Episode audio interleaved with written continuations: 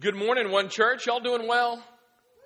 Fantastic. Um, before we get diving into the sermon, I just want to let you guys know last night we had our Modern Warfare 3 tournament at the church offices, and it was amazing.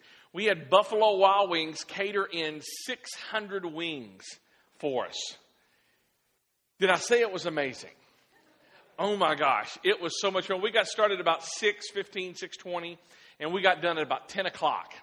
And uh, we had about 20 people playing one another. And uh, uh, I want to let you know the first round, I got the most points. Um, and I, I, I, was feeling pretty good about myself. And then we went to the next round, like the, the, the lowest people who, who scored, you know, they got cut. And then we went to the next round. And then I started doing not as well. And then, but I made that cut. And then I went to the next round and didn't do as well as at all. Um, and I blame a couple people. Um, because the farther you went into it, people started getting better. All right. In fact, uh, the, at the end, the last round, I didn't even make the cut. I wasn't even in it. I was on the sidelines going like this with wings. And, uh, and I had my first blazing wings last night, which was amazing. I'm still paying for it. but um, uh, the top four, let me kind of let you guys know who that was. It was Walt Edmondson, my 13 year old son um, had uh, uh, Andrew Streeter, um, and then Garrett Byer, and uh, the last but not least, Rob Dearman. And uh, it was fun, and it, we just had a great time. And I just want to say, again, thanks for Buffalo Wild Wings. Uh, they did this event totally free of charge for us and donated it. So I would encourage you guys, if you've not been to B Dubs yet, please go uh, because they are supporting our church and they're supporting so many other things in the community. And I just want to say thank you so much to the staff and Perry there. All right, now we're finishing up our series entitled Come Home. Coming Home. And you know, one of the things we've been talking about this series is we've been looking at one of the most popular stories found in the Bible. In fact, does anybody remember what story we're talking about? The prodigal son, exactly right. And you know the story. I mean, this is our third week into it. And the story goes a little something like this it says, A man had two sons. And it's those two sons that we've been talking about up to this point. The younger son, uh, he was the hellraiser. He was the one who was uh, kind of, he, he wanted to be the, the bride at every wedding and the corpse at every funeral. He was a kind of a party waiting to happen. And uh, he ends up telling his dad, Dad, I wish you were dead. I want your money. Give it to me. Give me my inheritance. And the dad does something very unthinkable in this story, and he gives him the money.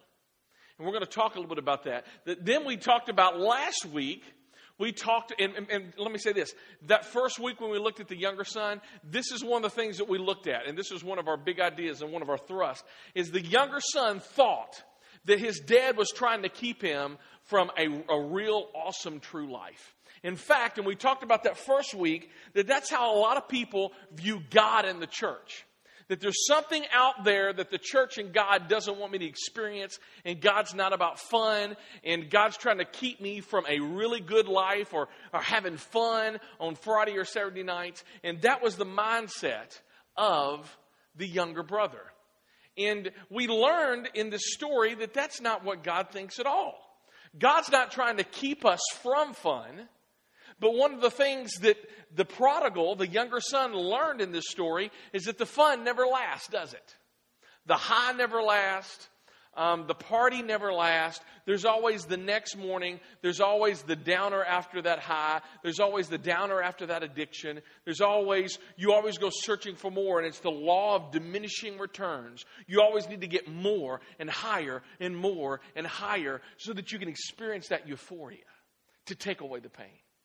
That's what we looked at the, the first week. Second week, we looked at the older son. That's was last week and we looked at how the older son never left. And this, uh, this older son, I mean, was still didn't have a great relationship with his dad. And we looked at it doesn't matter if you break all the rules or if you keep all the rules, you can still have a busted relationship with your Heavenly Father.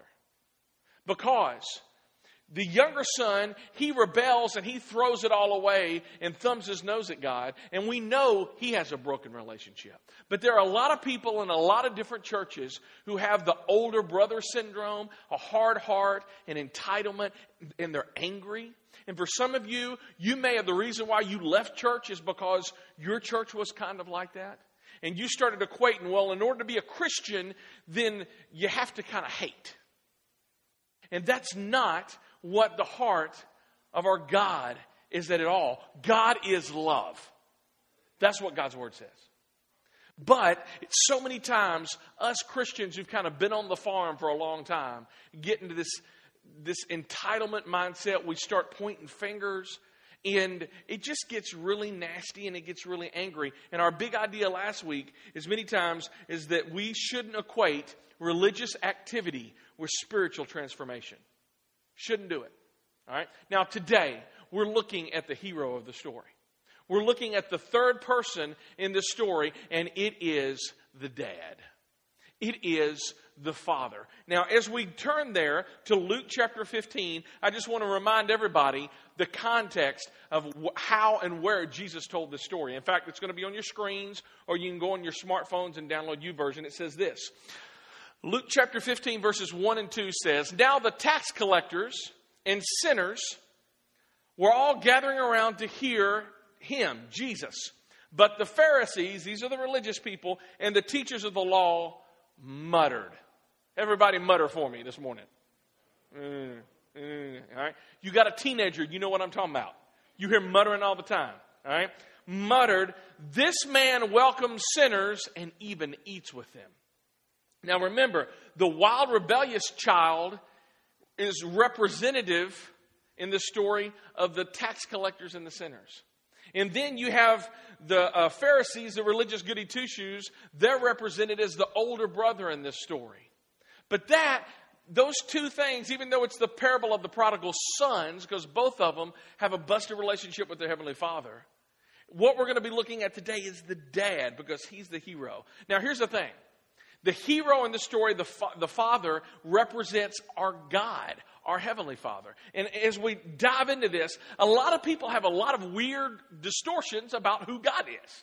Right? Let me just tell you a, a couple of. In fact, very interesting. If you have a distortion about what you believe God is, it will always there will always be a corresponding consequence. Let me give you a couple examples. The first one is this if you believe that every time something bad happens to you, God's trying to get you back, or you did something wrong, so God's like, and He's putting the thumb screws to you, then there's going to be a consequence to your distortion because God's really not like that.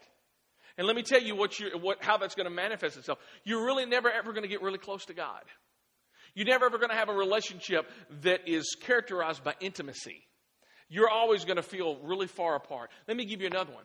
For, uh, for others of you, um, you're, um, you think that every time you pray, that God has to fulfill that prayer. and you pray for healing, and God's going to heal, and He's always going to do your will. Well, there's a problem with that because Jesus said, Not my will, but your, your will be done. Exactly right. So, but if we have this idea that God has to come through every time, then here's one of the things, and this is the kicker you're going to be disappointed and you're going to start lacking your in trusting God and your faith is going to start waning because God is not doing what you want to do. All right? So there's a corresponding consequences to your distortion. And today we're going to be looking at a big distortion of our Heavenly Father. This is in verses 11 through 13. A man had two sons. The younger son told his father, I want my share of your estate now before you die. So his father agreed to divide his wealth between his sons. A few days later, now I want you to remember that, a few days later, it didn't happen immediately, but a few days later, this younger son packed all of his belongings and moved to a distant land. Now here's the idea. Let me unpack this.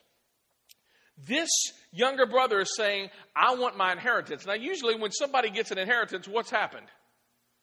Somebody dies. Imagine if you're still alive and somebody's saying, hey, I want it, give it to me, give it to me. I mean, how disrespectful is that? But the father in this story agrees. Now, think about this. This guy, the father, is very, very wealthy. So he's having to take time to liquidate his assets. He's got cattle, he's got sheep, he's got oxen, he's got uh, crops in the field, he's got all this. So he's having to sell some stuff to be able to get his boy this money.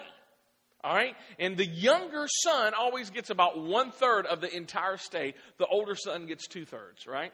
Uh, if you're an older son in here, you're thinking that's really fair. If you're a younger son, you're going, man, that's jacked up, right? But this guy doesn't care about that. That's just how culture was. He just wants it now. So he's taken, the dad is having to take some time after a few days to liquidate his assets. He's having to take the cattle to market. He's having to sell some land so that he can get his son the money up to this point. Now, here's the thing, and the, and the son grabs it all and leaves. And there's a huge principle here. Do you know this? That our Heavenly Father, if you want to walk out on Him, do you know what? He'll let you walk out. He'll let you walk.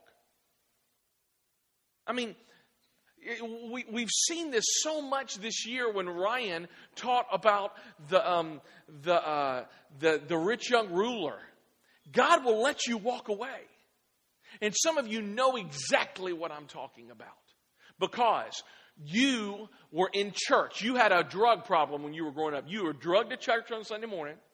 You were drugged to church on Sunday night and Wednesday night, and you hated it. And you went to church, you went to church, you went to church, and you said this When I turn 18, I am never going back. And you know what happened? It's exactly what happened. You turned 18 and you went, deuces. And you said, I'm gone. I can't stand church. I can't stand God. I can't stand my parents. They're old fashioned. They're fuddy duddy. All of this, whatever. I mean, we all know because we've all done that, many of us, haven't we? I mean, you got to college and it was crash and burn. And you did everything that your parents told you not to. And you know what? That's, that's just, it, it, unfortunately, it's a part of life, but it's a part of learning. And our Heavenly Father will let us go. He's not going to force you to stay. And here's a great principle here because if God forces you and me to stay, then it's not really love. It's not really love. God doesn't keep us on the farm and we, and we don't want to be there. He gives us free will. We can walk away. We can do that. You and I can do that. The hard thing about it is when we walk away, when we realize that maybe our parents weren't as dumb as we thought. Maybe this whole old fashioned stuff really wasn't old fashioned, but maybe that's what life is about. We have to start taking the long walk back home. And that's what we find with this younger son. So this younger son takes all of his inheritance and he blows it. Verse 13. A few days later, this younger son packed all of his belongings and moved to a distant land. And there he, what's that next word? I'm sorry, let all skate morning. He wasted. He wasted, he wasted all his money, i.e., all his dad's money, in wild living. Now, hear me. There's a Jewish custom that comes into play here. This is so very interesting. If a Jewish boy took his inheritance and squandered it all on Gentiles and wild living and parties and all this stuff, there was a custom here that if he were tried to return home, if he tried to return home, the community would come out, many times his parents, but many times the entire community would come out to greet this young boy or this young girl who squandered it all. And if they tried coming back into the community, everybody in that town would take a piece of pottery and say, Stop, you can't come in. That right there is what you've done to your family. That right there is what you've done to this community. And you are cut off. You're done. In fact, this Jewish ritual was called kezazah. It's going to be on your screen. Everybody say that. Kezazah. Say it again. Kezazah. Kezazah. And what that Hebrew word literally means is cutting off. And they would take this pottery and they would pick up the broken pieces and they said this is what you've done to your family and to your community. You have broken relationship with us. You've broken relationship with your parents, and you are done. You're not welcome here. Don't come back. And it's this Jewish custom that was performed many times over when a younger son or a younger daughter walked away and squandered it all. They were cut off.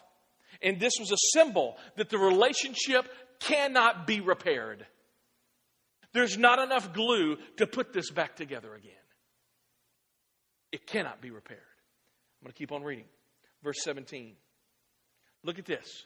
The younger son in the pig pen, when he finally comes to his senses, he says to himself, At home, even the hired servants have food enough to spare, and here I am dying of hunger. I will go home to my father and say, Father, I have sinned both against heaven and against you, and I am no longer worthy of being your son.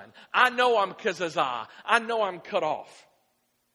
I'm not asking to come back as your son. Please take me on as a hired servant. And look at this. So he returned home to his dad. And while he was still a long way off, his father saw him coming, filled with, everybody say that, and I like that. What does the father do? He runs to his son, embraces him, and kisses him. Now, at this part of the story, it's the, the tax collectors and the sinners as Jesus is telling the story they start to cry.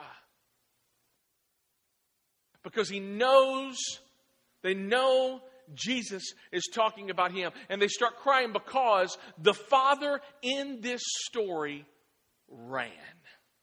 Now, let me tell you what Middle Eastern fathers, even today, some, th- some think, they never run. They just don't run for a lot of reasons. Number one, um, no Middle Eastern dad would run in public because it's a disrespectful thing to run. They wore these long robes and they had tassels on it. And in order for them to run, they would have to pull up their robe and show some of their leg and nakedness on their leg, and they would have to pull it up so that they could run. And that was a very shameful thing to do in a Middle Eastern culture. Some of you know this because you've been over there. Some of you know this even today. The women, they are, many of them are covered because it's a very disgraceful thing to allow skin to be shown. But yet, the person in this story, this wealthy landowner who had many servants, as we read about in the story, he runs to his dad. He picks up his robe, picks it up by the tassels, and he's running. Now, here's something interesting as well. I love this because another reason why Middle Eastern dads didn't run is because they were very prideful. And if they ran, they were saying, you know what? Somebody else is more important than I am. So if they were in a hurry, what they would do is they would take their servant or a slave, and they would say, You go run. You run to the market and get this. And the servant would run. But the dad never would run. Now, here's the question why does the dad run in this story? Well, the reason why is because he can't stop thinking about the broken boy, this young boy of his. He's thinking if, my, if the village gets to my boy first, he's thinking this it will mean kezazah. It will mean brokenness. It will mean shame. If they meet him at the town's edge before I get there, everybody's going to bring their pots out and they're going to smash them. And it's going to be a very disgraceful thing. And my son is going to think there is no hope of repair or brokenness or reconciliation. There's no hope, and he will be cut off. And the father's saying, I have to run. I have to beat the rest of the community there because I have to let my boy know that nothing is beyond repair. There is restoration. There is no kezazah. There is no cutting off. I love my boy. So he picks up his robe in, in a very uncharacteristic like way. He takes the form of one of his servants and he starts running because servants run. He takes the form, the dad takes the form of a servant and runs to his boy. Y'all may remember this, it may sound familiar, but in Philippians chapter 2, verse 5, listen to what it says about Jesus. Your attitude should be the same if that is Christ Jesus, who, being in the very nature, what's it say? Is it up there? God did not consider equality with God something to be grasped, but made himself nothing, taking the very nature of a Jesus who was and is God, took the very nature of a servant and he runs to you and he runs to me. Being made in human likeness and being found in the appearance of a man, he humbled himself and became obedient to death, even death on a cross. The, the beautiful thing about this story is that the main character of this story, the dad, is a father who runs. And, and everybody who was listening to this story, they knew, well, Middle Eastern dads, they don't run. But this one does. This one runs. And they're thinking, you know what? No Middle Eastern dad would run, and no ordinary God would become an embryo and be born of a virgin and spend 33 years on this earth being humble and serving other people and performing miracles for other people. He didn't come into this world to be served, but to serve and to give his life a ransom for many. And they're starting to get it. Well, this is no ordinary dad in the story, then our God is no ordinary God. And the tax collectors and the sinners, their hearts are melting, and the Pharisees and the religious people, the hearts are getting hardened. You see, this is not the parable of the prodigal son. It's not the parable of the resentful older brother. This is of the parable of the father who runs. It's the story of the running father. God is so filled with love and compassion that for you that when you're in a distant country and you're as running away from God and you've squandered it all and you've been sleeping with people and you've been doing whatever and you have track marks on your arms, you've got all of this stuff, God is the God that all it takes is for you to come back and just start moving towards Him and He will run to you. Because that is who our God is. He is a God who runs. This is amazing. All you have to do is come home. And you know what? You don't have to run to a faraway country to be far away from God. Some of you, you've been going to church forever. You may have been coming to one church for a long time. And you're serving and you're giving and you're doing all of this stuff. And you need to know this it's just as easy for you to have a broken relationship with God because it's not about what we do, it's about a relationship. You can come home. You don't have to earn your way back. You don't have to feel like I got to clean up my act. As I close, I, I want to read to you a story that I read for the first time in Philip Yancey's book called What's So Amazing About Grace. So here's what I'm going to ask you I'm going to ask everybody the lights to come down, and uh, you can bring the lights down on stage as well. That'd be great. And um, I just want you to cl- sit back and I want you to close your eyes, and I want you to picture this story in your mind. A young girl grows up on a soybean farm outside of Decatur, Illinois. Her parents do not much care for the music she listens to or the clothes that she wears, or the ring on her nose. She does not much care for their values or for their church. They have another argument. She locks herself in a room. When her dad knocks on the door, she screams, I hate you. She decides to run away. She decides to run far away from Illinois. And she hitches a ride to California. When she gets there, she is much lonelier than she's ever anticipated. But soon she meets a man who drives the biggest car she has ever seen. He gives her a ride, he buys her lunch, he shows her the city, he gives her some pills to make her feel better than she's ever felt. And she wanted to feel good really, really bad. She realizes how much life and her fun have parents have been robbing her. This good life goes on for a month, two months, a year. The man with the big car, she calls him boss, teaches her a few things about what men really like. It's a side of life that she's never knew in Decatur, Illinois. The parties and the penthouses and the gifts and the glamour are like being in another world for her. And after a year, though, the first sallow signs of the illness appear. It amazes her how quickly the boss turns mean before she knows it. He turns her out onto the street. No money, no clothes, no car, no parties. She's alone.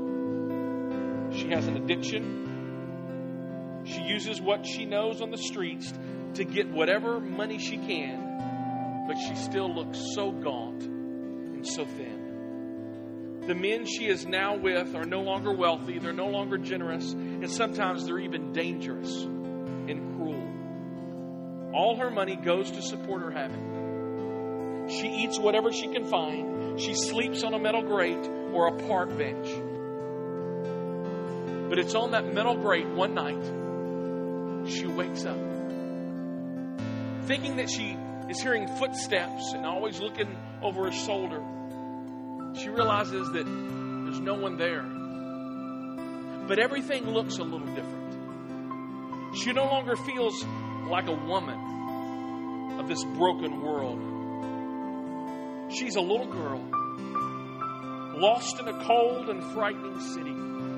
Her pockets are empty, her clothes are rags, her stomach is hungry. She needs a fix. Her eyes are filled with tears.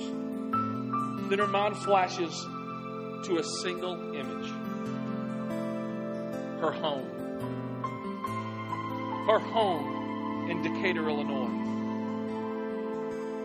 She remembers the summers, how the fields are so green you can hardly take it all in. The freshness of the air, the lightning bugs dancing amongst the black of the night. Realizes it's December. And though it's warm in LA, it's frigidly cold in Illinois. She wonders can I go back? Oh God, why did I leave? My dog at home eats better than I do now. And she starts to sob. And she knows that more than ever, she wants to go home. So she gives them a call. She calls her parents. The voicemail picks up. She calls them a second time. No one answers. On the third time, she finally leaves a message and she says, Dad, Mom, it's me. It's your daughter. I was wondering about, well, I was wondering about coming. I'm going to be on a bus. It's going to pass through sometime around midnight on Tuesday. If you're not there, I'll just keep on going to New York. I just wanted to let you know. The whole time on the bus, she can't turn off the questions in her mind. She wonders if they even got the message. She wishes she'd give them more warning. She wonders if they've given up on her for dad. She keeps thinking about what she's going to say to her dad, to her mom. She keeps rehearsing this little speech in her mind Dad, Daddy, Daddy, I'm so sorry. I'm so sorry. I know it was my fault. It wasn't yours, it was mine. Can you ever forgive me?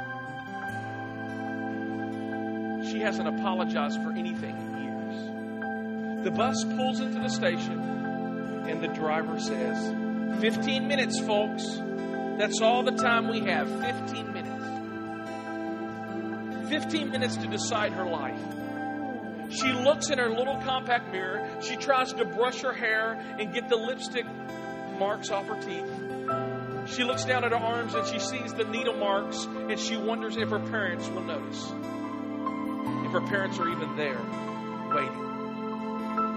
She walks into the bus terminal at 1 o'clock in the morning in Decatur, Illinois. Snow covers the ground. She's imagined it a thousand different scenes in her mind. But not one of them prepares her for what she sees there because inside those concrete walls and around these plastic chairs in that little bus terminal in Decatur, Illinois, stands a group of 40 brothers and sisters and aunts and uncles and cousins and grandparents and even one dog. They're all wearing goofy party hats and blowing kazoos and cheering for her as if she were a war hero coming home. There is a giant hand painted sign saying, Welcome home, taped all the way across the back wall. Standing in front of that crowd with a tear stained face and a trembling smile is her daddy, the one whom her last words said, I hate you, the last time she saw him. She can't bring herself to even look him in the face as she starts a little speech. Daddy, I'm so sorry. It's my fault. But yet the father puts his hands on her face, raises her eyes up to his. He begins to laugh and to cry so hard his whole body shakes. I know, he says. I know. It's what he used to say to her when she would cry when she was just a little tiny girl, when she would skin her knee. I know, I know, I know. He says, I know. Don't say another word, my little baby girl. You're going to miss the party.